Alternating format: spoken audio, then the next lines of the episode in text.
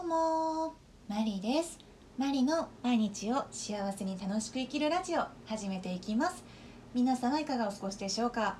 えー、今日は、えー、今の時間8月10日になってしまっているんですけれども、えー、8月9日は長崎に原爆が投下された日です、えなので、えこのお話を少しだけしていきたいと思います。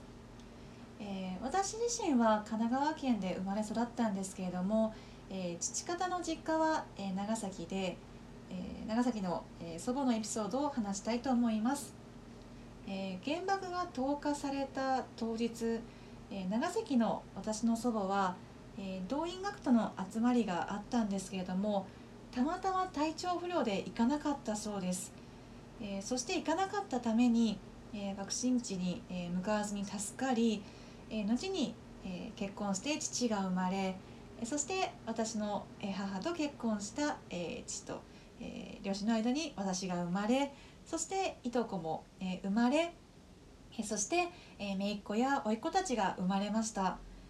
こういった命のつながりのことを考えると、今、生きてるのが、本当に奇跡だなっていうふうに、思います。そして毎年8月9日になると、この話を思い出すんですけれども、もしも、えもしも祖母がそのまま言っていたらって思うと、え本当に、え体が震える思いです、え人はいつか死にます。致死率は100%ってみんな知ってるはずです、